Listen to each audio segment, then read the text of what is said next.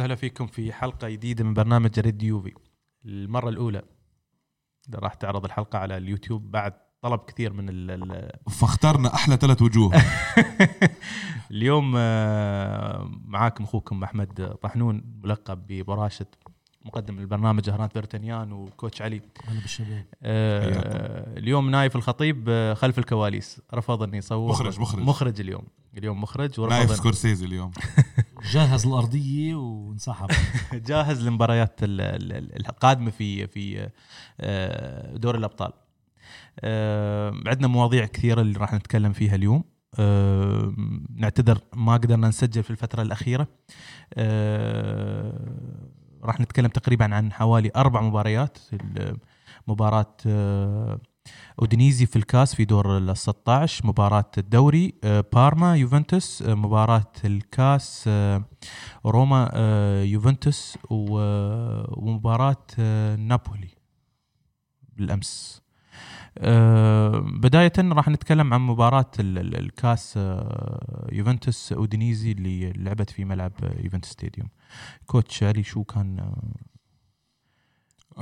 شوف، نتيجة لازم تكون يعني هاي الطبيعي، يعني بالحال الطبيعي يوفنتوس لما يتحدى الفرق بهالمستوى، ما راح أحكي لك الفرق الصغيرة أو الفرق الكبيرة، بهالمستوى حتى لو نزلت بالصف الثاني، يعني أنت الصف الثاني عندك صف قوي، بداية من أنك لعب دانيلو، لعب برناردسكي خارج مركزه، بوفون كان حارس المرمى، روجاني كان ثالث مباراة بيحضرها أو بيلعبها، يعني ف برأيي هالنتائج يعني نتيجة متوقعة، مش متوقعة، ولازم تكون على أودينيز بالصراحة، يعني بغض النظر ماذا سبق أحدث على مباراة بارما. لما تتحدى الفرق اللي مثل أودينيز، مثل بولونيا، كاتانيا، هاي الفرق هاي لازم نتائج تكون هيك، بغض النظر مين المدرب.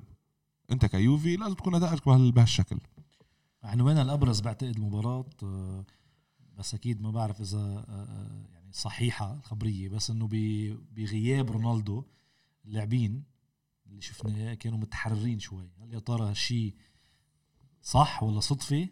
لأنه شفنا الكرة عم تبرم بسهولة أكبر، وديبالا متحرر أكتر وسجل. كانت مباراة ديبالا شو؟ اللي أتذكر كانت مباراة ديبالا شو. هل يا ترى لأنه رونالدو سجل هدفين وسوى أسست وترك ضربة الجزاء الأخيرة لدوغلاس كوستا. شفنا المباراة، بعض الناس كانت تتكلم أن الفريق تحرر، أو الفريق الهجوم تحرر كان أكثر، خاصة الثلاثي الأمامي. نتكلم عن دوغلاس كوستا وهيغواين وديبالا اللي كان ماسك شارة القيادة في هاي المباراة. شوف، أكيد أي فريق شيل منه كريستيانو رونالدو حيتحرر، ما في هذا الضغط التمريرات. لنكون صريحين، هذا ما أبدا ما بيحد من قيمة كريستيانو رونالدو الفنية، بس ما عم نشوفها باليوفي يعني. بس هي المباراة الوحيدة اللي هو طلع منها، وشوف المباراة الوحيدة اللي خلينا نقول بدون ضغط ونزلنا فيها تشكيلة. اللاعبة كانت حركة، يعني حتى اللعب كان جميل، كانت تحركات حلوة، كانت روح الفريق حلوة. وهذا أبدا أبدا أبدا مش انتقاص من شخصية رونالدو أو قوة رونالدو أو قدرته على أنه يكون مؤثر وصانع للفرق، هذا أبدا. شوف كوتش، كانت في المباراة هذه هرانت لأول مرة، أول ما نزلت التشكيل كنت أقول فريق نظيف، وسط نظيف. ما نقول إن إحنا الوسط مكون من إنيستا ومودريتش وشافي، لا، كان الوسط مكون من بنتنكور في مركز الريجيستا، وبوكس تو بوكس كانوا رابيو برناردسكي للمرة الأولى في هذا المركز. يعني أكثر لاعبين مهاريين عندك يعني، وأكثر لعيبة يقدرون يسوون دريبلينج بالكرة. يعني هذه النقطة اللي أنا كنت دائما غياب عن اليوفي، لاعب من النص بيطلع بالكرة. هذا الشيء نحن نعرف أن في انتقادات لبيانتش، وفي ناس وايد تحب بيانتش، وفي ناس يقولك لا بيانتش دوره مهم، أرقامه مهمة. لكن خلونا نقول أن الثلاثي اللي كان لعبوا في هذه المباراة طبعا مش مقياس إخواني في مباراة أودينيزي، لكن لأول مرة شفنا أسلوب لعب مختلف، كرة سريعة، كرة تدور بشكل سريع، في هجمات، في حتى ارتداد سريع كان في أكثر من كرة، امتلاك كرة، ضغط، نعم، تحركات. شو فرق عن مباراة الدوري اللي بعدها؟ يعني بوجود رونالدو شو فرق الفريق؟ يعني فرق السرعة، لأن أولا وإنه رجع متويدي يلعب، لا كان لعب بيانتش، لا ومتويدي لعب، يعني تأخر، يعني في صارت هني طبعا أكيد أن الكرة راح تكون متأخرة. نحن كان عندنا انتقاد كثير على موضوع أن الأسلوب مش قادر، أسلوب كرة ساري مش مطبقة لين اليوم. قاعدين ننتقد ساري ونتكلم لكن أي أسلوب اللي هو ساريزمو، اللي هي الأسلوب اللعب اللي استحواذ. مين سمى أسلوب ساريزمو؟ مع كامل الاحترام، مع كامل مش تسمية. انت اليوفي هل عندك صبر 4-5 سنين كما صبر نابولي؟ عندك صبر نابولي تصبر على مدرب نابولي دربه موسمين، يعني مع نابولي بس لا بس واضح موسمين، الموسم الثالث روح. انت ما انك محتاج 4-5 سنين، 3 مواسم توتال هي، بس يعني كانت باينه من اول حلو. موسم طيب، وفي لعيبه بتخدمك صح طبعا. طيب تكتيكيا، وانا مره ثانيه كنت حكيها قبل بالحلقات، انا بقيم المدرب على اخر الموسم بناء على الحصيله النهائيه. ما راح الوم على المباراه، بس عم احكي لك اياه. ما راح اجي انا بمباراه اقول لك هلا لعبنا ساريزمو.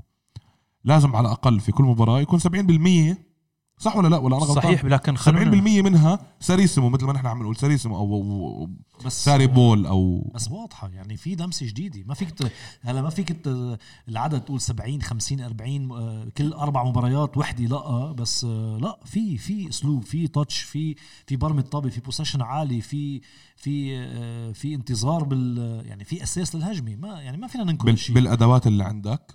عم بتحد الادوات اللي عند ساري، اللي نعطيه عذره، عم بتحد من انه هو يقدر. يعني ما عنده جورجينيو، الان ميرتنز، إنسينيي، كاليخون، سريعين مهريين. مع الفريق كان بشكل عام كوتش علي انه مفصل تفصيل على اسلوب ساري. يعني سبحان، يعني نحن ما نقول ان هذا الفريق سوبر ستار، لكن قاعدين يطبقون التعليمات ساري بحذافيرها. وشو سبب نجاحه مع تشيلسي؟ هذا بدي ارجع لك اياه. نجاحه شو شباب، نجاحه هو نجح مع تشيلسي. عنده عناصر عنده كان لاعب بيعمل الفرق. هازارد كان هازارد سوبر ستار موجود. الكل اشتكى من اسلوب ساري. ده تتذكرون يعني كانتي بارقامه مع كونتي كان مخيف. يعني كانتي مع منتخب فرنسا مخيف، كانتي مع ليستر مخيف. يا مع ساري تغير بوزيشن صح، لان عقليه الطليان بشكل عام، عقلية الريجيستا وأدوار الريجيستا، وعلق عليها فابريغاز بواحد من أجوبته على تويتر. قال لك يعني يقول دبلوماسي، بس جوز دبلوماسي، بس بين الأحرف. نحن نقرأ بين الكلام. عنده فكر وفكره حلو وبحترمه، بس عنيد. يعني بس يعني هي المسألة كلها مع أي مدرب إيطالي دائما يفكر باللاعب ريجيستا، اللي هي اللاعب المايسترو اللي يقول انه في اللاعب هذا المركز اللي هو امام المدافعين، مش قاطع كرات كثر ما هو باني اللعب. اليوم نحن بيانتش الموسم الرابع على التوالي في نفس المركز. ما في شيء يذكر. سيء الى سيء. 4 مواسم سيء، 4 مواسم بدون اضافه. لاعب قاعد يلعب الباس القصير سلم، يعني حتى الباس القصير صار عنده غلط فيه. انا اتحدى، يعني اذا كان في احصائيه أبغى أعرف كم عدد الثواني اللي يلمس فيها الكرة، اللي يحتفظ فيها الكرة. ما يحتفظ بالكرة أكثر من 3 ثواني 4 ثواني، لأن راح تروح عليه. فدائما يلعب الباس القصير، يلعب حتى الباس الأمامي. في حكينا فيها امبارح بالجروب مع الشباب. نعم، في شيء اسمه unforced error، يعني في خطأ غير مفروض، أو يعني ما بعرف كيف نترجمها، بس إنه مش مسموح لاعب مثل بيانتش يعمل أخطاء بكواليتي بيانتش. يعني انت ما انك تحت الضغط، ما معمول عليك بريسنج عالي، ويخسر كره ويمرر كرات بشكل صح، بشكل يعني الكره البعيده دائما يخسرها. الكره دائما الارقام اللي قاعد نشوفها، نسبه تمرير 95%، نسبه تمرير 90% صحيحه. زين، التمرير شو؟ اللاعب اللي بينه وبينه 2-3 متر. اللاعب هذه العقليه. كنا في فترة من الفترات نقول لاعب الارتكاز هو لاعب الفكاك الكرة، مثل كاسيميرو، مثل هاي النوعية من اللعيبة اللي تفتك الكرة أمام المدافعين. لكن مع ساري ومع المدربين الطليان عندهم فكر، لا نبغي دائما يكون عندنا بيرلو. مش كل اللعيبة بيرلو يا إخوان، يعني ما أدري هالعقلية. مش شوف ننتقد العقلية الإيطالية قد ما بدنا، وأنا عارف وجهة نظرك وعارف أنك أنت بدك تغيير حتى أنا عكسك. أنا بحب الأبروتش الإيطالي أو طريقة التدريب. على كلنا بنحب، بس لا بحكي لك إياه. مين بيطعميك خبز هالأيام؟ طيب بس هو مين كان الريجيستا تاعه فينا بكل صراحة؟ هل كان جورجينيو؟ هل كان جورجينيو مثيل بيرلو؟ لا لا، عمل توليفة قدر يضبطها. ليه هاي التوليفة اللي انت عملتها ما قادر تضبطها بيوفنتوس؟ نحن حاليا ثلاثتنا اتوقع متفقين انه الوسط الامثل هو اذا بالطريق اذا حنلعب بيانتش هو رابيو بيانتش بنتنكور متويدي المفروض ما يشم الملعب. اوكي، مع كامل الاحترام وكامل الحب، انا عن جد بحب بطل كاس العالم ومقاتل، بس وقته عدى خلاص، وقته خلص. قلناها قبل شوي، يعني انا من مدافعين متويدي، واي مدرب بده لعبه متويدي، لانه متويدي اول واحد بيدافع بفريقك، اول واحد بيفك رات. بس اذا خصائص الدفاع عنده شلتها منه قلت بقول ما ضل عنده شيء، لانه لا بيمرر ولا بيسدد ولا بيصنع يعني متواجده في منطقه ال18 صارت يعني سلبيه بزياده على اللزوم. يعني انتوا لو تلاحظون اخر 4 مباريات يا اخوان، اللعيبه يتعمدون ما يلعبوا لتهم، ما يمررون الكره، كريستيانو بالذات ما يمررون الكره، حتى بيانتش حتى يحاولون ما يلعبونه، لان بعتقد تأثير الصحافي صار دوره على متويدي. يعني ببداية الموسم 100% بداية الموسم نحط ضغط على المدرب بطريقة غير مباشرة مشان سامي خضيرة، وساعدوا الحظ ونصاب. بعد منا اجى دور بنتنكور، ضغطوا عليه صحفي، معلش مدرب تنع ببنتنكور بأكثر من 10 مباريات، فجأة بعد الضغط الإعلامي اللي عليه فجأة اختفى بنتنكور. بعتقد جاي دور متويدي.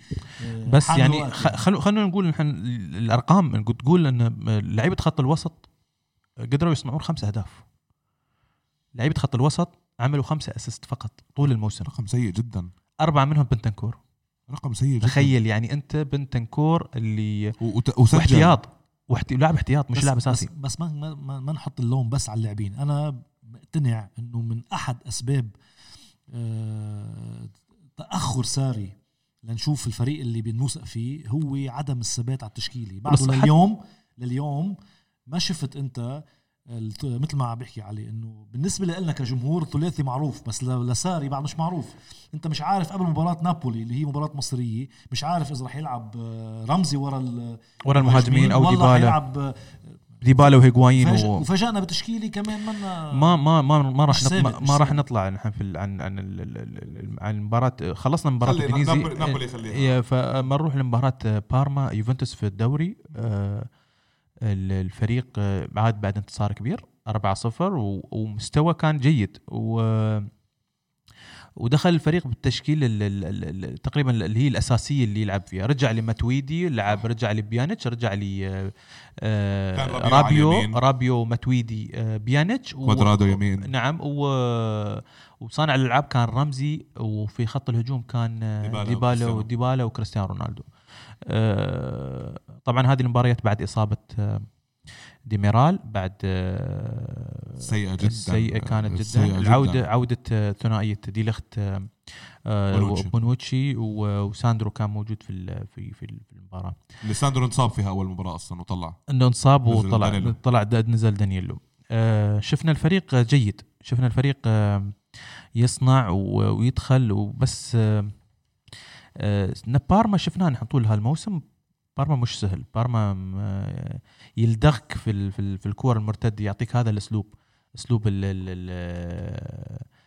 الاستحواذ، اسلوب اللي هو الدفاع، دفاع المنطقة زون ديفنس والهجمات المرتدة. شفنا الفريق حاضر، قدر يطلع بالمطلوب رغم بعض الملاحظات يعني لكن في الوقت الحالي انت تحاول تطلع في المباريات المضغوطة هاي، تطلع بالنتيجة بالنتيجة الأهم ب3 نقاط. رونالدو شو رأيكم؟ رونالدو يعني ما في شك، حتى بأوج المشاكل اللي كان عم بيواجهها مع أليغري ومع جمهور مع حاله أصلا، يعني بدك توثق فيه، لاعب ما فيك تشيله من الملعب. ومثل ما قال مرة أنشيلوتي بعتقد مباراته مع وقت عيام كان يدرب الريال، كان يقول نحن المباراة بتبلش عنا 1-0 لأنه عنا رونالدو. وبالفعل يعني رونالدو قادنا في المباراة وقدر يسجل ثنائية، سجل ثنائية وهو الضماني، وهو عم بيسجل هلا، هو بفورمة ممتازة وراح يسجل لما يكون غائب كليا عن يعني مباراة. انت الحين قبل شوي كنا نتكلم نحن الفريق ظهر بطريقه ممتازه في مباراه أودينيزي مع رونالدو غاب, رجع رونالدو سجل الثنائي وقادنا للفوز. يعني هذا اللي حكيته انا يمكن تكون صدفه يعني. لا شوف مره ثانيه قلت لك على غياب رونالدو بحرر لعيبه, بحرر الفريق ككل. الفريق ببطل تحت الضغط اللي هو يوصل الكره ل بس ما انا انا مش متفق معك. انا من الناس اللي كنت عم بنتقد اللاعبين اليوفي انه عندكم حدا مثل رونالدو وما عم نفتش عليه. يعني ان كان بيانتش اللاعب كتير عم بيطلع برا. شوف رونالدو من 5 سنين بطل جناح, نكون مقتنعين. رونالدو من خمس سنين مش السرعه بس. يعني بتذكر مرة كنت عم بحضر المباراة على بي تي بريتش تلفزيون سبورت بعد ما مسك زيدان زمام الأمور في ريال مدريد تغير دوره.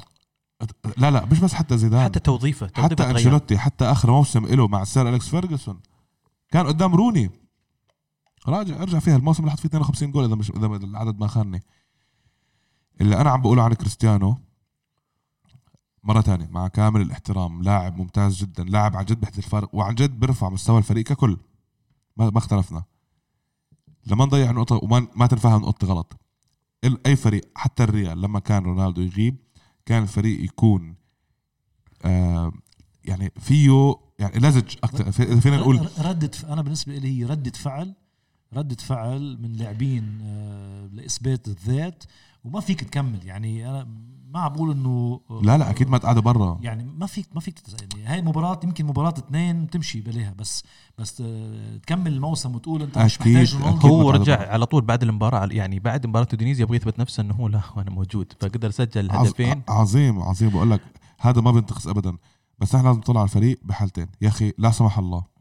هلا نحن اضطرينا نرجع لثنائيه دي ليخت بونوتشي مره ثانيه. نعم اوكي, اللي احنا اتوقع اتفقنا عليها ثلاثتنا من الحلقات السابقه انه الاثنين مع بعض نوعا ما في شيء ناقص فيه, اللي هو جابوا دميرال هذا عنصر الالتحام القوي. مش بس الالتحام القوي, هذا الاندفاع, هذا اللي العقليه اللي انا ما بخسر الكره. بس هو بس على مش ليخت مشكله عم بتزيد بونوتشي مش طبيعي. يعني انا الغلط هي شوف المشكله في النهايه هي مشكلته منه شو الثنائيه الحلقة الأضعف منه في الثنائية دائما بهاي الثنائيات. لا ما فينا أنا أختار حلقة أضعف. بونوتشي سهل تقول بونوتشي براشد, وأنا مش دفاع عن بونوتشي أو غيره. الدفاع بيلعب بمنظومة عارفين تكمله, لكن الاستنقاص دائما والتقصير الدائم في الكور العالية في الارتداد في التغطية دائما. حنيجي على مباراة نابولي كانت تقصير امبارح أكتر ضغط. خلينا نتكلم يعني هي نحن ليش نرجع نتكلم عن موضوع الثنائية, أن موضوع الثنائية كانت مشكلة في أخطاء في أهداف. صارت موضوع ديميرال موجود, ديميرال دخل في أخطاء أيضا. ما نقول إن إحنا ديميرال نيستا أو ديميرال هو مونتير أو لا, ديميرال عمل شيء يعني كمل شيء. المهاجمين ما بدأت قابل ديميرال كان يضرب يعني. ودي ليخت أنتوا بداية الموسم تتذكرون إن من اللاعب دي ليخت دائما يطلع على اللاعب المهاجم صح. من نص الملعب صح. لاحظناها هاي مع روغاني, لاحظناها هاي مع ديميرال. هذه تعليمات مدرب 100% صح. ان اللاعب يضغط واضحه نعم. في مباراه بارما الدور الاول صار هدف من هاي الطريقه, دخل علينا هدف لان اندفع عليه. لا كانت واضحه ان هاي متدرب عليها, اضغط حاول انك تستخلص الكره من نص الملعب وتبدا بالهجمه. يعني نفس الوقت مع هاي ما في كمان تطلع بونوتشي طبعا مره ثانيه. انا ما بدفع, انا ما بدفع عن حدا وبحرق الفريق كله يعني. بس لاي حدا بقول انا اهم شيء مصلحه اليوفي طبعا بغض النظر عن العناصر. اسماء بتروح بتيجي, لا ما في اغلى من يعني ما في اغلى من خساره ديل بييرو وندفيد ونسمي الاسامي يعني واضحه الاسامي اللي عم بحكي لك اياه. بونوتشي لانه الثلاثه غيره, فايضا تعليمات مدرب انه هو يضله اخر لاعب الواضح. نحن نحكي نعطيه حقه ونعطيه اللي له ونعطيه اللي عليه. اللاعب بدأ الموسم بشكل وهلأ عم ينزل مستواه نعم, لكن تعليمات مدرب أيضا إنه هو اللي يبقى وراء انه اللي يطلع على قبل الكره. ولاحظ انه حتى لما لأن البطء لانه هو ابطا لاعب فيهم لما الكره تكون هو صاير بطيء بزياده عظيم. ردات الفعل خلونا نتكلم كوتش, الرياكشن اللي كان موجود مع مع مع بونوتشي سابقا مش موجود حاليا, اللي هي تعرف التاكلز دائما متاخر, فدائما المهاجم وعم يتفادى الالتحامات عظيم. فمين بده يسكر؟ مين بده يسكر؟ انت حاليا بتطلع بونوتشي من الفريق حاليا ما طلع. لو ديبالا موجود, لو كيليني موجود, كيليني مفروض عليك من اول موسم. دميرال دي ليخت الحين في الوقت الحالي لو صارت الامور بتلاعب دفاع ليفي بدون عنصر خبره دخل بتجهز بتبلش جاهز. انت ليش اشتريت وصلتين 20 سنه؟ ما علي شو ما علي انت مساله الخبره تكون موجوده. بونوتشي لما لعب في اليوفي كان عمره 22 23 سنه لما لعب ولعب اساسي زين, لكن لعب مع برزالي, لعب مع كليني. انت اليوم يلا تلعب تجهز فريقك. انت كان في كلام انه ممكن حتى روميرو يعني صح يرجع من الاعاره. انت تعرف انه لما تخيل انت خط دفاعك مكون من لعيبه عمرهم 22 سنه 21 سنه, لا اكبر لاعب 21 كان هو دميرال بس. لا مش دميرال, روميرو. لا 21 دميرال 21 20 وهذا 20 بعد نفس الشيء. كلهم تحت ال 22 سنه. فانت انا مش عم نطالب باحلال ما تغيير بنوتشي, عم نضوي على الاخطاء اللي عم تلاقيها والاخطاء, وعم نشوف انه زلمه ما بيحب يحتك. انا برايي الاخطاء عم تيجي اكثر بدل ما تكون من بونوتشي, عم تيجي اكتر من ساندرو, عم تيجي اكتر من بيانتش اللي عم بكشف خط الدفاع. انا الاخطاء في عنصر واحد مشترك في اغلب الاهداف, ممكن في ناس ما راح تتفق معي, كوادرادو. نحن اسوأ لاعب يغطي في الاطراف في الكره العاليه, في الكره دائما ما يترك المهاجم. يعني هلا راح نطلع وسهل يتعدى, راح نطلع بنحكي عنه لنابولي بعدين. بس من قصص اللي تعلمتها مباراه نابولي, انا مع انه كتير كنت مبسوط بكوادراتو بداية الموسم, كيف ريحنا من وجع الراس انه كلنا زعلنا على كانسيلو ودانيلو ما راح يركب. اجا كوادرادو طمنا بالنا. تدري ليش؟ قلنا سكرنا هالمركز. بس مباراة نابولي اوحت لي انه كوادرادو لا يصلح كظهير بحت. يعني ما خلينا نقول الحين ممكن قادم كورزاوا ممكن يكون, بس كورزاوا اكتر يعني هو كذا عود وبيلعب على اليسار, بس انا اقول لك يعني بيكون عندك خلاص, عندك ما في داعي تلعب دانييلو في مركز الباك يسار خلاص من اليوم وراي. بس نذكر شغله اتوقع على مباراه بارما يمكن كلنا نسيناها, بس اهم شيء ما شفت تشيليو يعني اعذرني على هاي. نزل دانييلو, دخول دانييلو. نعم دخل دانييلو بارما كان ممتاز جدا دانييلو اللي انا من الناس اللي كنت انتقد دانييلو وصفقه التعاقد مع دانييلو. عقب قلنا خلاص يعني امنا بالله يلا خلينا نشوف شو هذا دانييلو. يا اخوان من انظف الكور اللي تطلع من المدافعين, صح. لمسته ممكن وشيء غريب ان اللاعب كورته ممكن انظف كوره تطلع من خط الدفاع. حتى ساندرو صار أفضل من دانييلو من ناحية هالكرة. دائما الكور اللونج باسز الوان تاتش حتى دفاعيا كولوسيفسكي ما عزم كتير. لا ممتاز. هي بس عندنا الحين صارت مشكلته هو بس الإعداد البدني للاعب. صار اللاعب بس مش جاهز. مباراة بس تأخر ساري اللي يقحمه بالتشكيلي والإصابات العضلية اللي عم بتصير. هي إصابات تكلمنا أنا وأنت ونايف وعلي إن الموضوع صار مستفز بزيادة يعني صح. يعني الإصابات متكررة اللاعب وعضلية.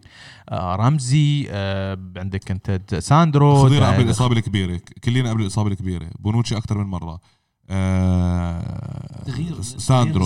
ساندرو دانيلو ديشيليو بيانتش مدرب جديد وسيستم جديد, رابيو بيت نفس الإصابة, رامزي حتى يعني في اللعيبة موجودين بس كمجموعة كلهم تقول لي كلهم هدول عضلهم ما بيحمل. لا مش سميتك 9 لعيبة 10 لعيبة. لا أقول لك أنا مدرب جديد, طاقم جديد, أسلوب جديد, أكيد العضلة بتختلف. بس على فكرة شغلة أرضية الملعب مرضية ملعب نعم جديدة صحيح. بس حتى التدريبات شغلة بس حتى إصابات مع أليغري, موسم أليغري كان في إصابات عضلية كتير موجودة الإصابات. أي موسم؟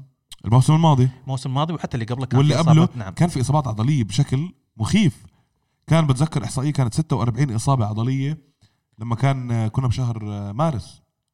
ولا احنا حكينا بهالموضوع عرفت كيف تكلمنا فيه الاصابات كانت الشغله بطلت كادر التدريب قد ما هو أسلوب شكله طاقم طبي واسلوب تدريبات ممكن حتى ارضيه الملعب او يعني حكينا فيه احمد هاي لما قلنا شبهنا اليوفي وتحضير البدني للاعبين وكميه المباريات بيلعبوها ومقابل ليفربول.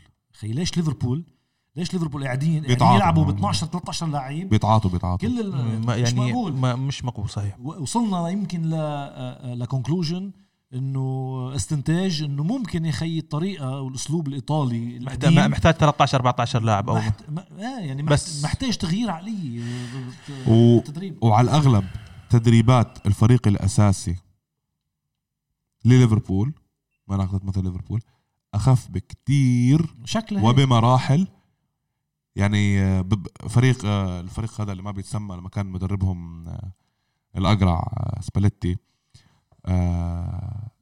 متذكر حكى كلمة لما كان عم يلعب برشلونة قال لهم أنا لو بحضر فريقي بهالطريقة بنزل درجة تانية إيه عرفت كيف. ففي فرق عن جد التحضير عندها كتير أسهل من عم بيصير باليوفي. اليوفي في شيء غلط عم بيصير بالتدريبات اللي هو الفريق يا أخي ما فيك تستمر 3 مواسم على التوالي أكتر إصابة وأكتر مشاكل عندك مشاكل عضلية. هاي المشكلة هاي موجودة بالريال هذه موجودة لاحظ أنها موجودة بالريال حاليا موجودة بس خلينا ما نطلع وايد عن الموضوع خلينا نتجه لمباراة الكاس بعد ما تأهلنا من أودينيزي واجهنا روما في ملعب اليوفنتوس أيضا دخل الفريق بتشكيلة 4-3-3 دانيلو في الطرف اليمين روجاني مع بونوتشي وساندرو بوفون طبعا في حراسة المرمى بنتنكور بيانتش رابيو. خط الهجوم كان مكون من الثلاثي كوستا هيغواين ورونالدو. الفريق قدم شوط أول ممتاز جدا 3 قدر يخلص الشوط الأول ب3 أهداف وكنا نقول إن هذا هو السرك أو خلينا نقول المطلوب حققه. أنا قلت أقول خلينا نقول إن المطلوب حققه في الشوط الأول وانتهى الموضوع. كان من الشوط الأول الفريق كمان طفى الشوط الثاني. شوف I think كان في بوادر كتير مهمة اللي هي قلنا النص رابيو بنتنكور بيانتش هذا كان هي الثلاثة اللي كان مطلوب يلعبون دائما. بس خلونا نقول إن كان بنتنكور كان ممتاز في هذه المباراة رابيو كان ممتاز بيانتش يعني قدم الأفرج ماله ما أنا بنقول إنه هو سوى شيء أسوأ شيء كان مرة جديدة إصابة دانييلو والتغيير اللي صار و يعني اللي حصل المحصلة كانت تأهل إلى نصف النهائي. يعني ما حسنا فرق بين هيدا أسلوب اليوفي اللي عم يقتبسوا شوي من ساري بس بعد في نواقص. يعني مباراة أودينيزي مباراة روما مباراة بارما رغم اختلاف الفرق نفس المستوى سيطرة بوسيشن عالي أهداف كثيرة وأنت أوكي اختلفت بين مباراة نابولي أو بارما كانت مباراة أقرب عدلونا بس بالنهاية أنت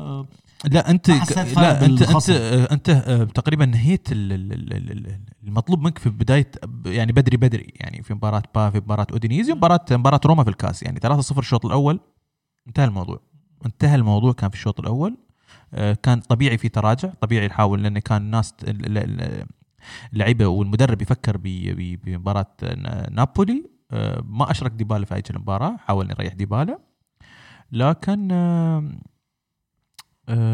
للأسف يعني النتيجة كانت ممكن هل هي يعني كانت مخدرة للعيبة أو كذا مش مخدرة. أنا يعني بالنهاية هو تحضير مدرب يعني هذا دور المدرب ما فيك ما فيك تستثني المدرب من تحضير الذهني قبل أي مباراة. فمش معقول 11 لاعب المباراة اللي عم تحكي عنها مع نابولي 11 لاعب أو 13 لاعب مرتخيين يعني بس تشوف الفريق كله مش بينهاره غايب ذهنيا معناتها أنت هذه مسؤولية مدرب ما فيك تحضير البدني وتحضير الذهني قصدي مدرب. وأنا يعني بلشت فيك تقول شواهب مباراة روما اجت على مباراة نابولي. هاي عرفناها اكيد بعد المباراة, بعد ما شفنا التشكيلة بالاحرى, مش بعد المباراة, بعد ما شفنا تشكيلة نابولي لقينا انه مش بادئ برابيو, بعد ما انبسطنا انه رابيو اخذ, انصدمنا الكل انصدم يعني من هذا الموضوع. يعني هذا بفرجيك انه عشان بس ما نطلع بس مباراة الكاس يعني المحصلة ان نحن قدرنا نتأهل لمباراة السيمي فاينل. راح نواجه الفايز بين مباراة تورينو وميلان. صحيح. خلونا نقول في بعض الناس يقولك الطريق مفتوح للمباراة النهائية, لكن تورينو لا 7-0 بعد أتلانتا. يعني أتوقع أنه شوف طلع أقوى منافسين بتعبوك بالكاس, لاتسيو وأتلانتا. طلع نابولي, طلع أتلانتا, وإنتر طلع لا إنتر طلع مين طلع لاتسيو؟ نابولي طلع, نابولي طلع لاتسيو سوري, وأتلانتا خسروا من منو؟ أتوقع من نابولي كمان. هو نابولي طلع الاثنين شكله, شيء كذي. المهم معقول جاتوزو يعملها يربح الدوري يربح الكاس. اللي شفناه فيورنتينا ربح على فيورنتينا. ايوه, ومنو هي كانت هون المفاجاه انه فيورنتينا. شو سؤالك؟ هناك الاثنين منو راح يلعب في السيمي فاينل الناحيه الثانيه؟ في الميلان لا الناحيه الثانيه ما قلت الميلان. لا تورينو وميلان, انتر ونابولي. انتر ونابولي سيمي فاينل. انتر نابولي يوفي, وراح يواجه في لسه الانتر ما تأهل. لا الانتر ما تأهل, الانتر بعد ما تأهل عنده مباراته مع فيورنتينا الاسبوع الاربعاء. فهني بعد بكره فراح نشوف منو راح يكون. هل الطريق سهل او تشوفون للنهاية؟ المفروض شوف ميلان بغض النظر عن مدرب جديد او وجود ابراهيموفيتش, فريق لازم ما يكون على مشاكل نغلبه. وتورينو متزاري من العار تخسر من تورينو متزاري بكل صراحة. شوف مباريات متزاري خلينا نقول حس السيمي فاينل راح يكون فيه ذهاب وإياب, ذهاب وإياب بيكون في السيمي فاينل ذهاب وإياب. بنشوف نحن من راح نواجهه.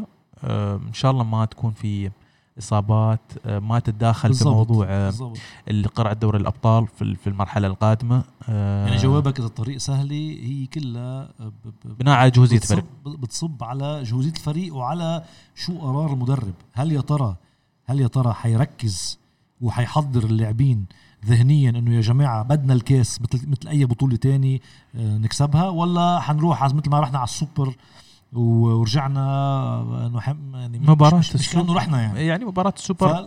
فالكاس جوابا على سؤالك, الكاس سهل, اي فريق مقابلنا فينا نكسبه, خاصه انه ما راح نلعب على ارضهم لنابولي او لروما او انتر. مباراه مش صعبه, نهائي مباراه وحده, الكاس سهل تربحه, سهل نوعا ما. بس هل يا ترى ساري واللاعبين راح يقرروا انه هالمباراه او هالبطوله هي اساسي مطلب؟ يعني انا اتوقع ان ساري لازم يستوعب. يعني ساري انت عندك بطوله واحده, لازم باي طريقه تزيد السي في البطولات. يعني انت عندك الحين بين ايديك بطوله الكاس, سهل يعني مفروض انك انت حتى الدوري مش سهل, مش سهل, مش عم بقول لك سهل, مش سهل, بس الدوري بين ايديك. يعني انت اليوم انت عندك فريق قوي, عندك سكواد يعني خلينا نقول ممتاز. وجودك في دوري الابطال اليوم انت بالصوره الحديثه لليوفنتوس ممتاز.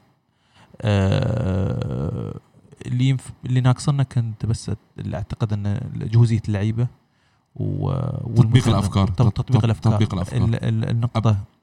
النقطة اللي نحن دائما ننتقد فيها ساري مش أسلوب اللعب كثر ما هي سوء اختيارات. أنا عندي هذا الرأي. وما ننسى صح بس ما ننسى إنه بعده ساري مدرب اليوفي عمره 7 شهور يعني. صحيح عمره 7 شهور تو الناس عليه, لكن هذا مش معناته أنا عبقول ساري حيكون الحل الدواء اللي عنا ربحنا الأبطال. لا, بس إنه خلينا نكون منصفين. يعني 7 شهور مش كافيين لنحكم على ساري بالإطلاق بالمطلق مثل ما بيقولوا. يعني مباراة المأساوية, مباراة الأمس نابولي يوفنتوس, مثل ما قلت لك أحمد إنه شواهب مباراة روما بلشت, بس شفنا تشكيلة نابولي والغيابات غيابات نابولي المخيفة كنا نقول كوليبالي مارتنز والألان ولا لعيبة عندك إصابات وطبعا صحيح نايف يشاركنا يقول مدربهم يعني كانوا داخلين في أزمة نحن ما رحنا على الملعب بالفعل نحن ما رحنا على سان باولو مبارح. الفريق ما لعب كرة، الفريق ما هدد، الفريق لعب المباراة 6 دقائق بالضبط. ما يلام فيها بس مدرب، في لعيبة على الملعب ما حست بالمسؤولية يا أخي. بغض النظر أنت فريقك تك هجم ما عارف. كل لاعب مبارح بالمباراة مستعجل إنه يطلع الكرة من إجره يا أخي. أوكي في تكدس دفاع قدامك، أوكي عم بدافع 5-4 عم يلعب. منو يطلع الكرة بسرعة من مريلة؟ أولهم اللي قلته قبل شوي بيانتش. زين أنت شو مفروض دور بيانتش؟ إنه هو يقود اللعب اللي يحرك اللعب بالكامل. إنزين أنت اليوم كلامي دائما أنا كنت أقول أنا ما عندنا لاعب الوسط اللي يعمل الدربلينج اللي في واحد من الشباب رد علي بتغريده قال لك انا كنت حاط اقتباس لي لوسيليو ام في هدف توتنهام قبل كم من يوم، قطع حوالي 40 متر بالكره، قدر يلف لاعبين، فتح مساحه وعمل الهجم المرتده بالطريقه الصحيحه. اليوم نحن ما عندنا هذا اللاعب اللي يطبق هذا. لا انا ما اقول ان السيلشو هو لاعب سوبر ستار او مثلا نحن مطلب منه، لا نحن ما عندنا هذا النوع من اللعيبه. كمثل لاعب مش غالي، ما حد عم بقول لك روح جيب بوجبا، انا معك بهال. انا لا حضرت الفيديو، شفت التغريده بتاعته، شفت الهدف كيف، وشفت الهدف وشفت مجهود اللي حطه هو في الهدف. 80% من الهدف هو لانه قدر يكسب. نحن عندنا 40، نحن عم نعمل 20%. ايوه زين، هي فرديات اللاعبين. زين بس قبل ما نروح ننتقد الافراد اللاعبين، ننتقد الاختيارات. خليني انا اقول لك، بلشت المباراه بعلامه استفهام. ليش يا ساري انت قدرت واخيرا تجهز بدنيا رابيو ليكون لاعب اساسي؟ ليش يا ساري اعتمدت عليه بالكاس وما اعتمدت عليه مباراه نابولي؟ هونيك يعني بس شفنا التشكيلة عرفنا أنه في خيارات ممكن تكون خاطئة. أكيد بعض المباريات وضحت أنها كانت خيارات خاطئة. فقبل ما ننتقل الأفراد، لما يكون عندك كوتش علي، أنه لما يكون عندك 11 لاعب بالملعب أو يمكن 11، خيقول 7-8 من اللاعبين مثل ما قلت أنه ما أجوا على الملعب، ما حضروا، ما بعتقد ثائبت يعني 8-9 لاعبين بنفس النهار قرروا ما يكونوا موجودين ذهنياً. هيدا خيارات أو تحضير الذهني للمدرب. المدرب هو مفروض يحضر فريقه نفسيا، تكتيكيا، ذهنيا، إنه يا جماعة هي مباراة مصرية، مباراة مهمة. معك 100%. يعني معك 100%. أنا ورح زيد شغلي، أنت قلت لعبنا 6 دقايق. أنا شفت المباراة مبارح مباراة عادية جدا. نحن أول 45 دقيقة حسيت في صلابة، يعني ما هجموا علينا نابولي رغم خطورتهم. فريقك صلب، بوسيشن عالي، بس واضحة كانوا انه نابولي واقفين صح، قطعوا عنك الاكسجين. اول غلطة عملها ساري ما بدأ برابيو، تاني خطأ عمله ساري اللي هو بعد 45 دقيقة من بوسيشن عالي وما عملت فرصة. انت اول مرة بعد وصول ساري من 7 شهور، أول مرة بيمرق 45 دقيقة مش عامل هجمي أو نصف هجمي على مرمى الخصم، وهذا شيء طبيعي. ما عم بقول لك عقم بالفريق، لا بالعكس، فرجينا إنه ما في عقم، بس اللي عم نحكيه إنه يا ساري بس تشوف أنت إنه في فريق وقف لك صح وجاي مستقتل مثل جلادياتور بعد 45 دقيقة، وتقعد تتفرج للدقيقة 60 وما تعمل تبديلك، بعدين تبديلين مرة واحدة، يعني أنت أول شيء بتعترف انه انت اخطأت بالتشكيلي لما تيجي تعمل تبديلين بعد الهدف. واصابه كانت اصابه بيانتش اضطراري وطلع يعني بيانتش كان هو، وفريقك مبين بدنيا تعبان، ما عم يركض، ما بتبدل بديلين مع بعض. كوتش علي امس في الشوط الاول في لحظات المباراه، انا كنت اكلم الشباب اقول نابولي امس يلعب 20 لاعب، ما يلعب 11 لاعب. معك، وقفوا صح.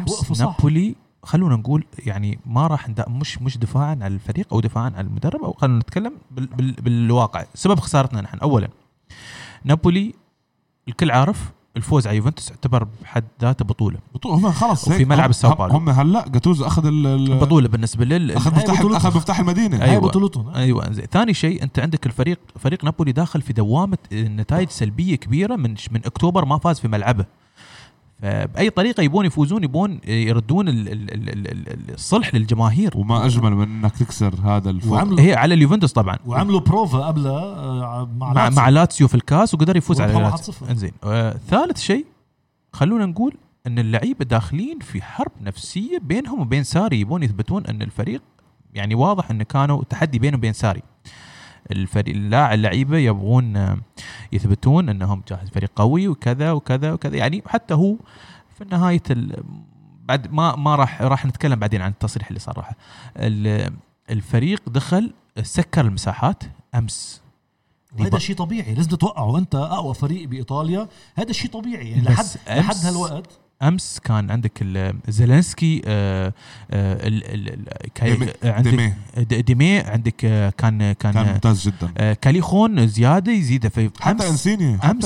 أمس كان موجود. أمس كانت تشكيلة تقريبا هي بال 5-4-1 كانت تشكيلة، أو 4-5-1 كانت موجودة. بس هذا ما بينقص شيء من ساري يعني. هذا اللي عملوه امبارح. الحلول المفروض كانت على الأطراف، إذا كان عندك العمق مسكر مفروض كان الأطراف موجودة. وحتى المشكلة يا براشد لما تروح على الأطراف ما في حدا جوا المنطقة يستلم. لحظة شوية، نحن عم نرفع مبارح كل رفعاتنا اللي صار نلعب لعب من ميلي لميلي. كان مش بس يعني سيء أمس كوادرادو كان سيء، مش بس هيك، حتى ساندرو اللي هو التعريض طلع يا أخي أنت بالمنطقة عم ترفع. طب ما رونالدو بين 3 يا ابن الحلال. نعم اللاعب بنطه ونعم اللاعب بحلق. بس كان هيغواين كان سيء يعني. كان هيغواين كان اوف نايت يعني. ديبالا كان يحاول يستلم كور ديبالا من ورا، بس اكل اول ضربه، الثانيه الثالثه بطل يعمل شيء. هذا اللي حكيته انت احمد، انه اللي التوليفه اللي لقاها جاتوزو او لقوها لعيبه نابولي ممتازه، والبيلد اب اللي انت اللي حكيت عنه المديني وسودود ساري وكله. طب شيء طبيعي انت عم تلعب مع فريق اسمه يوفي، وهذا شيء ما بينقص شيء من ساري لحد الدقيقة 45 عادي يعني. ما بالنهاية ما رح نتوقع يوفي يتقدم 3-0، وإذا ما تقدم 3-0 بأول هاف بنقول ساري ما بيعرف، لا بس عادي سكروا لك المنطقة. مرق 45 دقيقة لقيت أنت مقطوع عنك الهواء والماء. مرق 10 دقيقة من الشوط الثاني وأنت بعدك قاعد عم تتفرج، ما شايف أنت أفضل من يحرك الهجوم عندك وديبالا بآخر 4-5 مباريات. عرق الزلمه صار عم يزرزب مي وهو ما استلم الكره، ما استلم الكره بعد 100%. كان امس يلعب اللي هو اللاعب الالماني اللي دخل ديمي وحش امس. هون مربط الفرس بيقولوا. هون زيلينسكي يعني يضرب من يعني فنان زيلينسكي. برضو احمد برضو كان المفتاح بإيد ساري، البوسيشن معك عم تبرم الطابة مثل ما انت بدك. دخل شوف هو يعني حاول انه شو يفعل اللعيبه السريعين اللي هم بعد ما دخلوا الكوستا وبرناردسكي وسحب كثير مؤخر. تاخر طبعا، تاخرت 1-0. ثقت يعني نابولي لعبوا صح، وقفوا صح، بس ما كان عندهم الثقه ليهاجموك. بس على فكره يعني مع الوقت خلونا نقول شوف نابولي لعب باسلوب سكر المنطقه ولعب على الهجمه المرتده. اللي صار امس هي هاي الفرصتين بس، ما في غيرها. نابولي فرصتين ما في غيرها. ليش عم بقول لك المفتاح كان بإيد ساري. يا ساري شفت انه مقطوع الهواء والماء عنك والاكسجين، ابطأ. اول قرار اتخذه ان انا اطلع متويدي. اول قرار متويدي وهيغواين. متويدي اللي هو كان عم يعني عم يفكفك لك الصلة بين الوسط والهجوم. والجهل بيجي عليها كريستيانو. لاحظ الديسكونكشن بيجي، بيطلع ساندرو، بصير ساندرو وكريستيانو يعطوا بعض ومتويدي يخرب على الاسلوب كامل. خلونا نقول وبعدين لك شغله يعني خياراته بتبديل ديبالا. انت مباراه مقفله، مباراه ما فيها مساحات، محتاج للاعب المهاري واللي نوعا ما سريع، وهو اثبتها بانزال كوستا. طب ما انت نزلت كوستا وعندك واحد على الملعب عندك واحد على الملعب اسمه ديبالا مهاري وأسرع من هيغواين. هيغواين كان وزنه مبارح مبين 150 كيلو. بطيء في اتخاذ قرار في اللعب التمرير في هذا. خلينا نشوف حتى كوستا أمس هرانت مخيب حتى دخوله مخيب ما كان لأنه ما خلق المساحات. مخيب أمس كوستا كان مخيب دخل حاول أن يفتح يعني دخل بنتنك دخل أمس برناردسكي كلاعب محور ثالث مع مع مع رابيو وبنتنكور بعد خراب مالطا. أنا أشوفه يعني كان بعد خراب مالطا كوستا ما قدر يعمل شيء صح لأنه كان رغم أنه نزل على اليمين وحاول يعمل كم دريبل كان برضو معزول لأنه تمريراته كانت سيئة. طب إيه بس أنت مين بدك لاعب مثل كوستا نزلته أنت على العمات اليمين؟ لو بقي ديبالا اللي هو اللي يوصل بين اليمين والشمال والوسط اللي يتحرك بين الخطوط 100% يعني كوستا كان عم يعمل كذا دريبل يفتح لحاله ما في حدا ما في غير اثنين واقفين جوا بمنطقه الجزاء وناطرين الكروس من كوستا. المصيبه كانوا تخيل كانوا كوستا وبرناردسكي في نفس المنطقه. ما فهمت لهيك اذا بتلاحظ اخر مباراه زبطها ونقل برناردسكي يسار لا نقل كوستا دوغلاس كوستا على يسار قدام ساندرو. خيار ابقاء هيغواين 90 دقيقه رغم انه ما عملها قبل. هو شوف هو عملها قبل بس يلعب ثلاثة. كان تصريحه واضح انه هو يقول لك لا هيغواين لازم يكون موجود لأنه لعب على statistics بس لعب على لعب حتى لعب على موضوع النفسي. عمل لك statistics قال لك هذا جاي بيجي على نابولي كل مرة بيسجل هات له لعبه ورفض يغير هالفكرة وتركوا 90 دقيقة اللي هي قبل ما كان عم يعملها. يعني حتى بالمباراة مع فرق الصغيرة كان عم يبدأ بديبالا هيغواين رونالدو كان بداية 60 عم يشيلوا هيغواين. مبارح كان لازم يعمل هالشي. مبارح مباراة نابولي اللي هي الأصعب والأبطأ كان فيها هيغواين تركه. انتهت المباراة 2-1. طبعا رونالدو الحسن الوحيد ان رونالدو كمل سلسلة التسجيل الأهداف ما شاء الله عليه في الفورمة لكن النتيجة كانت سيئة للأسف. ردود في أفعال طبيعي راح تكون فيها ردود أفعال طبعا راح تكون ما بتكون إيجابية من الجماهير من المنتقدين والمتابعين. الناس تتكلم أنه كان فيها لكن خلونا نقول إن شاء الله أن تكون يعني فيها هذه يعني محتاجين. شوفوا ممتاز بينه وبينك الكف إجا بهالوقت وأنت لسه معك بفر شوف من النقاط بس كانت الأسى كان ان نحن كان ممكن ان نحن نفرق 6 نقاط. بشوف قدر الله ما شافع لكن خلينا نقول لا بس هو لازم الفريق شباب يعني لازم الفريق يحمل مسؤولية كمان.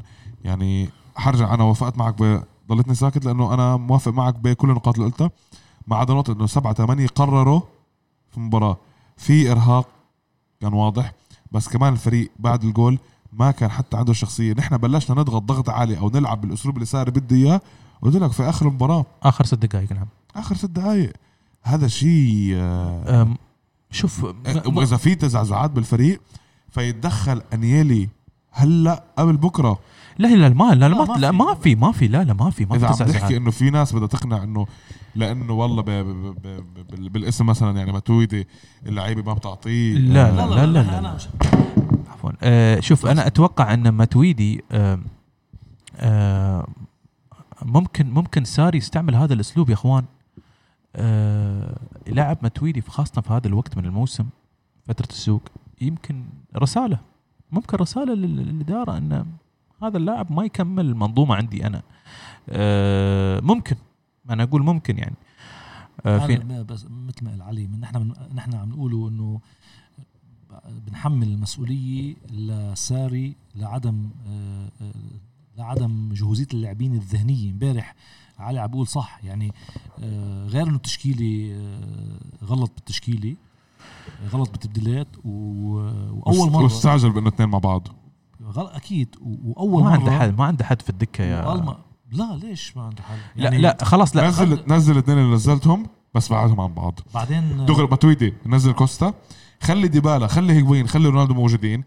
انت الفريق قدامك ما بيطلع بيضغط اكثر ب3 لعيبه و4 الدفاع عندك موجودين وبنتكور جيد دفاعيا ورابيو عم يلعب شو يعني أنا الحين العب 4-2-3-1 خاطر يا أخي زي ما علي ما في مشكلة أنت 1-0 خسران أو أوي الناس ما حتحاسبك شوف بال بال بال بال بال يعني بالتعصيب أو بنفس القوة إذا أنت حطيت مجهود قناعات مدرب بالنسبة بقول لك أنا الفريق نحن امبارح ما لعبنا كرة نحن ما حضرنا نحن ضلنا تورينو ما علي نحن شوف هذه قناعات مدرب مستحيل شوف خلونا نقول نحن ما راح يلعب بالاثنين وسط الكل يطالب ان عارفين ان نحن الادوات الموجوده اليوم في الفريق هي مفصله تفصيل في خطه 4-2-3-1 تفصيل رونالدو في اليسار هيغواين في الامام ديبالا في تحت مركز العشرة كوستا في مركز اليمين مع ثنائيه بنتنكور او رابيو او بيانتش رابيو او واتيفر منو يكون لاعب الاثنين خط الوسط لكن قناعات المدرب لا تقولك لا انا العب بالثلاثه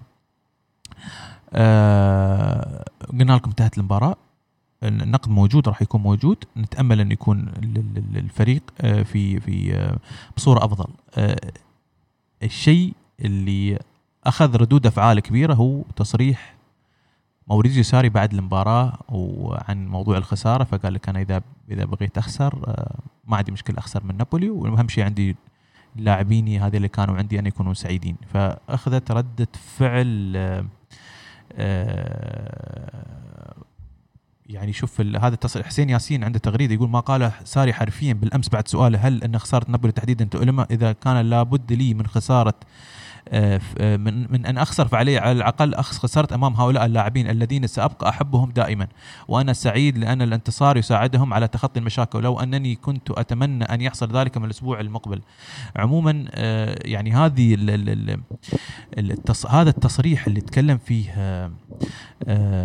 ساري أخذ ردود أفعال رافضة كليا اليوم الكورفا في حساب الكورفا يقولون أن إذا أنت ما زلت تحبهم عليك أنك يعني تعود لهم يعني في مكانهم رد أنا شخصيا راح يعني تعليقي البسيط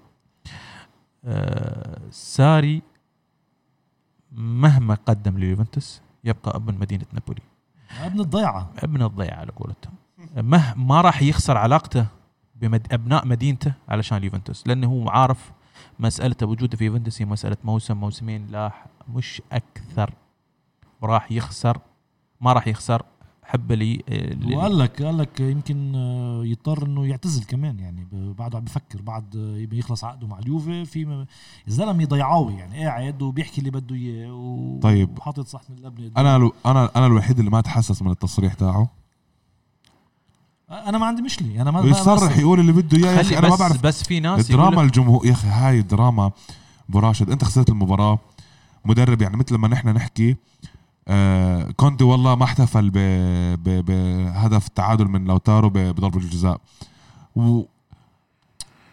يا اخي يا جماعه خلي المدرب يحكي اللي بده اياه انا ما بهمني حكاها قال لك واتمنى انه كانت الفوز او رجعتهم للفوز بالدوري بالمباراه القادمه انت عم بتقول ما راح يخسر جمهوري يا اخي تصريح عادي جدا قام فيه اكتر من مدرب تاني ما نتحسس ما نعطي الامور اكبر من يعني نحن عم نخلق مشاكل من لا شيء نحن عم نعمل عن جد عم نعمل مشاكل وبعدين ما تنسى الزلمه عمره 60 وقداي 61 سنه اليوم 61 سنه زلمه عقليه قديمه ما بيعرف يتعاطى مع الصحافه ما بيعرف الكره الحديثه والاعلام كيف بيفكر بيحكي اللي بده اياه مش بس ما بيعرف يتعامل مع الصحافه ما بيعرف يتعامل مع الصحافه كالمسؤول او المحاسب امام الاعلام الاول ليوفنتوس هالحكي لو بنابولي لو قاله وهو كان مدرب اليوفي كان يمكن مشي لا الحكي لو ببارما لو بكذا بس انك انت باليوفي الجمهور ضخم الامور يا جماعه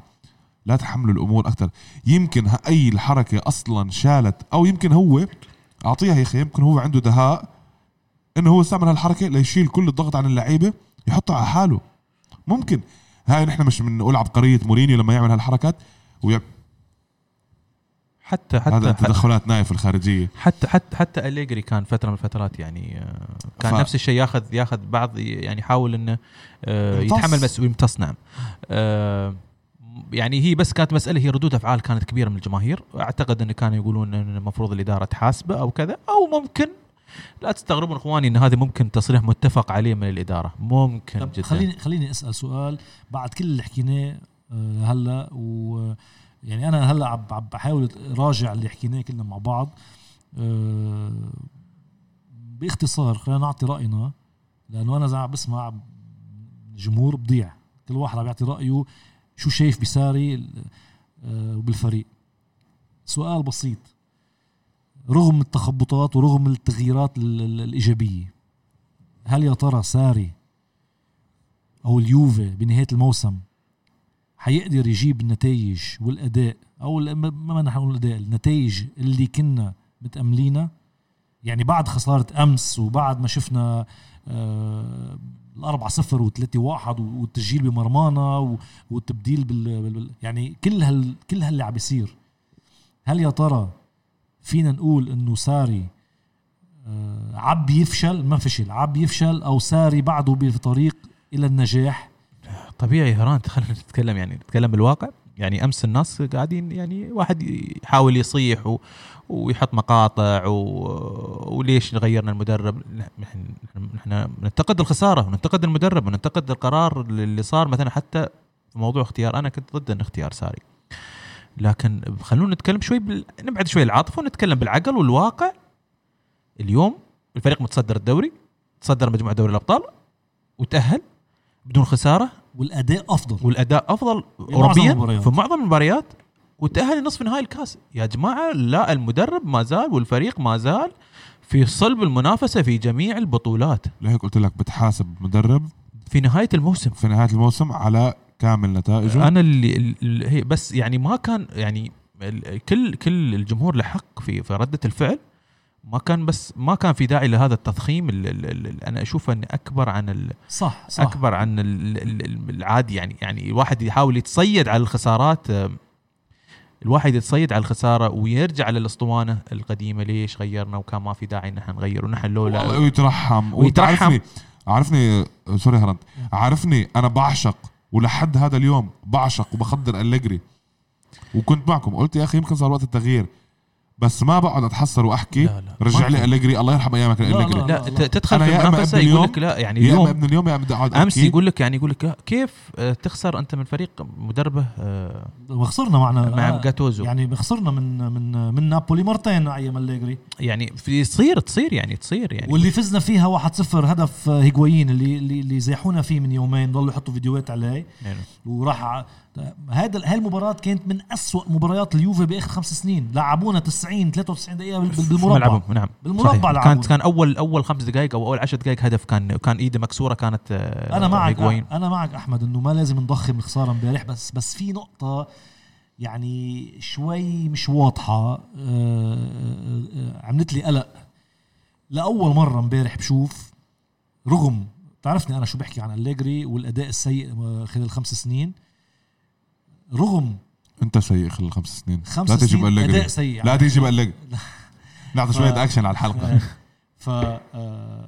رغم مباريات يعني إذا أليغري لعب كم مباراة، لعب معنا 140 مباراة، أكثر 140 مباراة، أنا متأكد أنه في 100 منهم جاب النقاط وبدون أداء، يعني كان أداء سيء. بس ولا مرة شفنا مثل أمس سوء التحضير او النية للفوز. انت نازل وعندك بوسيشن ومسيطر والفريق هداك متراجع، عم بقول لك تعالى عندي، صحيح مسكر مسيطر وعبرم الطابي، بس انت ما عندك الحافز تربح. يعني انا بالدقيقة 55 شايف اللغة الجسدية للاعبين اليوفي، بالدقيقة 55 قبل ما يدخل فينا الهدف شايف انه اليوفي منه مستعجل، ما بده يربح 0-0. هاي اول مرة بشوفها، يعني عم بقول لك حتى رغم أداء سيء الأليغري بمعظم المباريات، بس الحافز والأجريشن كان دائما موجود. امبارح شفت شيء جديد باليوفي، وهيدا أتمنى أن يتداركون الفريق في الفترة الجاية. نحن بدي أزيد نقطة بس على آخر تذكيرة، إذا الجمهور بده يضغط وحاس إنه رسالته بتوصل عن طريق الإعلام وما غيره، يضغط انه يصير في تغييرات بالتشكيله. لحظه شوي، الحين قبل نختم نحن نتكلم في اخر نقطه. بنتكلم في اخر نقطه اللي هي الاشاعات اللي صايره اليوم، صفقه تبادل كورزاوا بديتشيليو وصفقه تبادل برناردسكي مع باكيتا في ميلان اليوم يتكلموا، وصفقه الاحتماليه انتقال أمري تشان إلى دورتموند. رأيكم إخواني؟ كورزاوا دي تشيليو هرانت. ما راح أحكي عن اللاعبين اللي ممكن نجيبهم لأنه يعني لا تقريبا تم تصريح ان تعذبنا كتير بالميركاتو ولاعب شفناه اجى على الميديكال ولف ورجع يعني. فهقول بس على إمري تشان. بتمنى إمري تشان نستفيد منه او بالملعب او ب 30 مليون لان انت حاليا انت في الملعب هذا الموسم شكلك ما راح تستفيد. ما راح تستفيد خلاص. نستفيد من 30 مليون. خلينا انا بنهارات ما بدي احكي عن انا بحكي عن صفتين الثانيين. كورزاوا دي تشيليو فنيا. كورزاوا لو رجعنا كورزاوا موناكو كسبنا باك يسار ممتاز. مش بس باك يسار باك يمين صانع هجمات سريع عند نسبة الاسيست عالي جدا مهاري بيلعب الإجرتين فرنسي ممتاز جدا. فرنسي بركي بسحب معه بوجبا. لا خلونا نشوف نايف يقول يصلي لا كورزاوا مقارنة بدي تشيليو أبجريد بغض النظر عن نايف من اليوم رايح باريس سان جيرمان. طبعا نايف حبيب طبعا ما اكثر اللعيبه اللي ما اكثر اللعيبه يعشقهم هو دي تشيليو. بالنسبه للصفقه الثانيه انا مع برناردسكي باكيتا لاعب ممتاز جدا فنيا. ما عندك على فكره لو باكيتا بيلعب بمكان متويدي بكان بيلعب في اليسار الوسط بوكس تو بوكس يسار ويلعب صانع العاب مهاري بيعدي شرس بطارد بوكس تو بوكس بيصلي وبصوم على قولة نايف جراندايزر هنا. لا كابتن ماجد بس باخر فتره انا هاي هون الواحد يحكي اللي له اللي عليه. باخر فتره برع تشكيل برع حسابات بيولي. نعم بن ناصر قعده.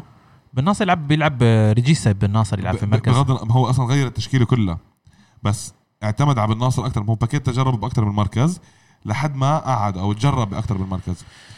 باكيتا برأيي ممكن إذا قدرنا نطلع باكيتا أول ما وصل على الميلان باكيتا البرازيل اللي هو باكيتا كان أول باكيتا البرازيل كان اللي هو اللي يتكلمون عنه هيكون ممتاز جدا. بس وحنحتاجه إذا بيلعب 4 أشهر ممكن يفرق معك بدون مبالغة براشد ممكن يفرق معك بالسعي إلى دور الأبطال. زين شوف يعني هدول الاثنين شوف نحن باقي للخميس وبسكر البركات. نعم.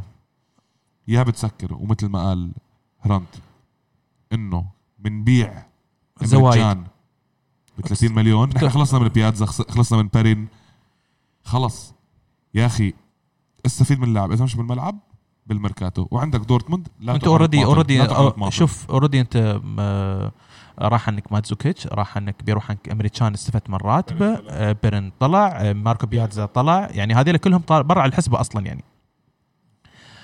هذا من الشباب هذا الكوري اللي كمان راح مع كوري الشمالي باكيتا ما اقدر اعلق عليه وايد يعني. انا لاعب ما تابعته وايد زياده كثر بس فقط في ميلان شيء بسيط. كان في اخبار صفقه مبادله راكيتيتش مع برناردسكي تقريبا توقفت. بفضل باكيتا على راكيتيتش يمكن عنصر خبرة بس راكيتيتش آخر فترة صاير نفسية. على فكرة اللعيب الكرواتي ككل نزل مستواهم دروب كلهم بعد نهائي كاس العالم ككل نزل بما فيهم ماريو مانزوكيتش وانتريبيتش اللي حاليا بالميلان مودريتش والمدافع الأشقر اللي هو مدافع الأشقر لا يمكن الوحيد اللي ما فيه اتش على فكره ايه شيء نسيت شو اسمه سرنا مش لا لا مش سرنا لا مش سرنا. المهم اللي هو كان راح يرتبط اسمه مع روما فتره من فترات. لوفرن بجيب العيد الكل عرفت ابو شعره طويل كمان يعني دخلوا في خلص بطل يعني حاليا ما تجيب لعيبه ككل نزل مستواها او يمكن وصلوا مثل ما بيقولوا بالانجليزي ذا بينكل اوف ذير كارير, يعني خلص قمه او خلص بيك الوصلوا, هذا اخر شيء ممكن يعطيه, وهو هلا ما في اي شيء ممكن يحفزه انه لا يعني. هي المساله شوف انا رغم انتقاد لبرناردسكي لكن مساله اني انا ابادله مع راكيتش في هذا الوقت بالذات بفرق العمر, فرق العمر انت لاعب بتلعب عمر 24 سنه و40 مليون, انت شارنا 40 مليون بروح تبدل مع لاعب عمره 32 سنه واحتياطي رابع وسعره بترانسفير ماركت على موقع ترانسفير ماركت 20 مليون مش اقل عن اقل عن 20 لا لا لا لا, لا. كان تقريبا على ما اذكر اخر مره كانت 32, لا نزل 32 سنة عمره اليوم حلو, نزل من 32 يمكن هم على كل سنة معطينه مليون فيدا أصلك فيدا هاي رجع لكم هرنت لكأس العالم بالجوجل بالكأس العالم 2018 لتشكيل النهائية. زين عطونا البرسنتج ممكن تصير الصفقات, صفقة تبادل ديتشيلو كورزاوا عطني من 100, ما هل ممكن تصير؟ ما في نعطيك نسبة براشد قد ايه بدي اياها تصير 100% تبغيها, قد ايه انها تصير بعد اخر خبر اللي هو وصل انه في نوادي انجليزيه حطت عينها على كورزاوا 50 مع صفقه او ضد صفقه, اكيد مع لانه بدون ما اعرف مين كورزاوا افضل من ديتشيلو, بدنا نخلص من ديتشيلو معلش لانه امبارح اليوم بعدنا عم بقى تويت كل المايك عن مايك نايف دخل من خلف الكواليس ورفض طبعا اي تصريح على ديتشيليو. كورزاوا عفوا باكيتا برناردسكي يعني مع او ضد, انا ضد لسبب لانه برناردسكي كلنا عم نكرهه بس برناردسكي ما عم يستعمل بالمكان المناسب, يعني خايف انه ينجح في ميلان.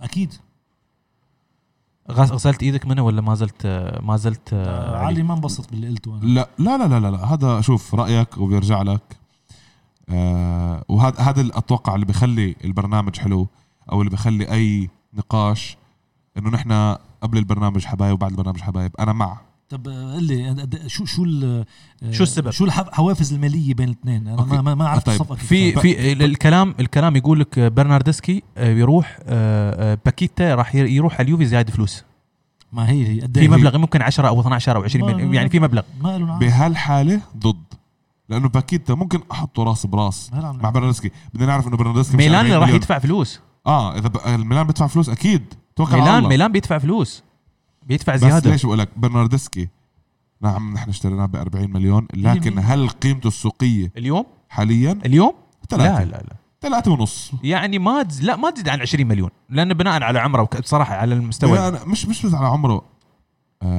يا أخوان اللي هو المغربي اللي راح ريال بيتيس الفرنسي اللاعب ليون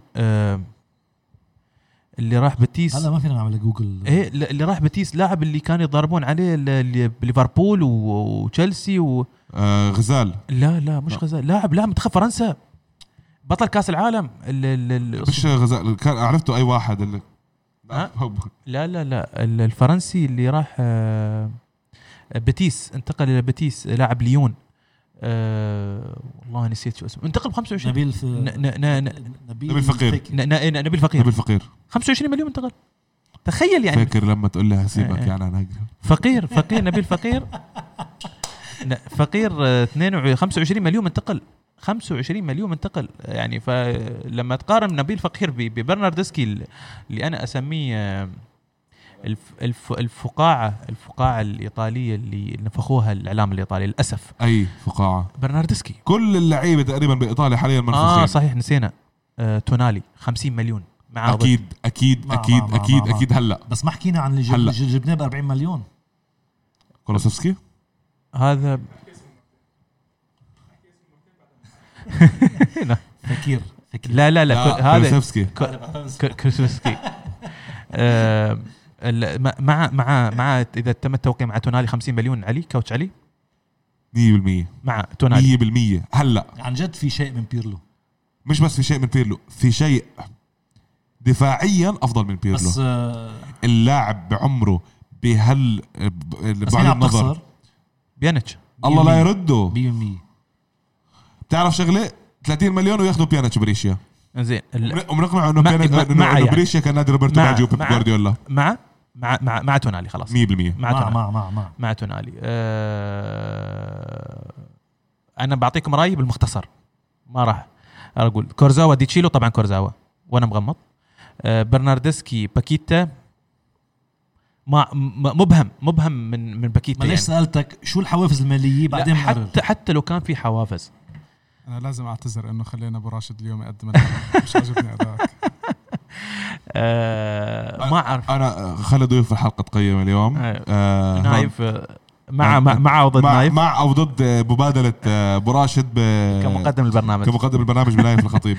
العين في النهايه شوف العين لا تعلى على الحاجب. نايف يا اخي لا تقعد على التواضع. خلينا احنا نصوت. انت لو سمحت ما تصوت زين ما علي ما مشكله ما بصوت زين. خلونا نقول زين. انا بقولكم تونالي اهم شيء المناطق على المايك عنها اوكي. تونالي 50 مليون في مع يوفنتوس. لا وانا مغمض. لا انت مغمض. لا ولا مغمض ولا افكر ليش. أي شيء. لا هذا كله فقاعه كله نفخ ولا حد يدريبه. تدري ليش مين بتجيب 50 مليون هلا ها شيء كله ولا لنزا فاميلي غلنا. بس خبركم شيء تونالي لو في خير خلينا نديت برا ايطاليا تفاوضه.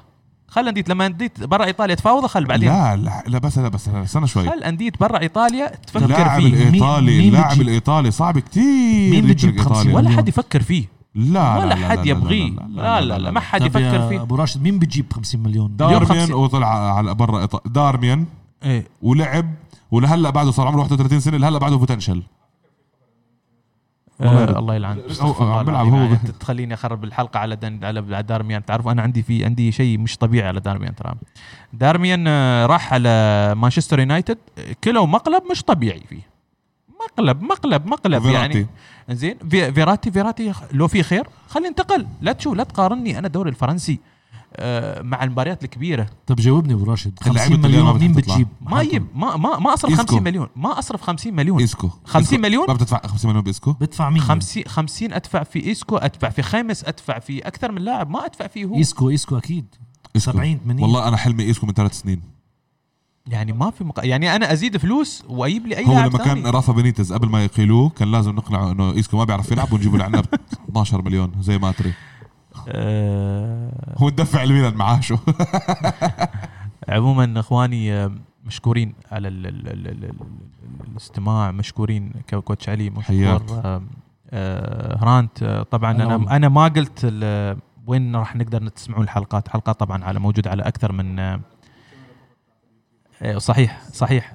ونعتذر مره ثانيه كان في خفي في خطأ فني. الكاميرا في نص الحلقه انطفت.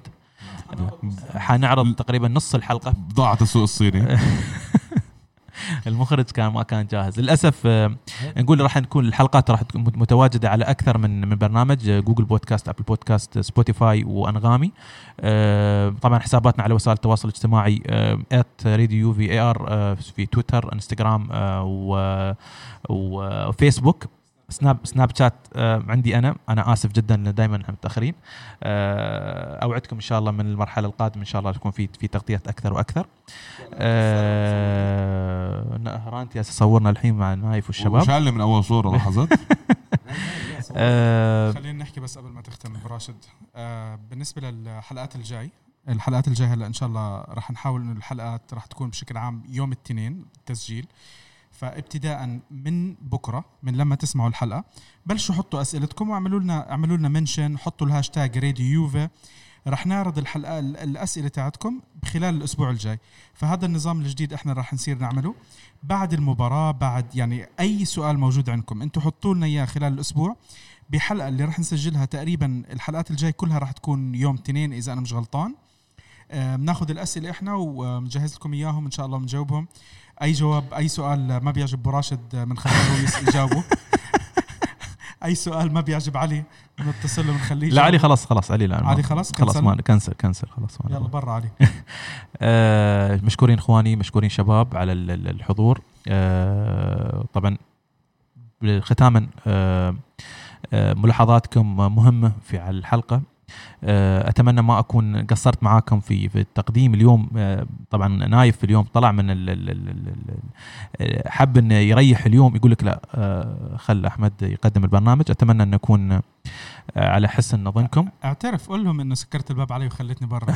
يعني لازم أعترف كنت أنا ما أبغى أشوف نايف اليوم شعره ما كان عايبني فاضطريت أني أطلع له اليوم. ولحد الآن مش عجبنا يعني خلونا. شكرا جزيلا أخواني.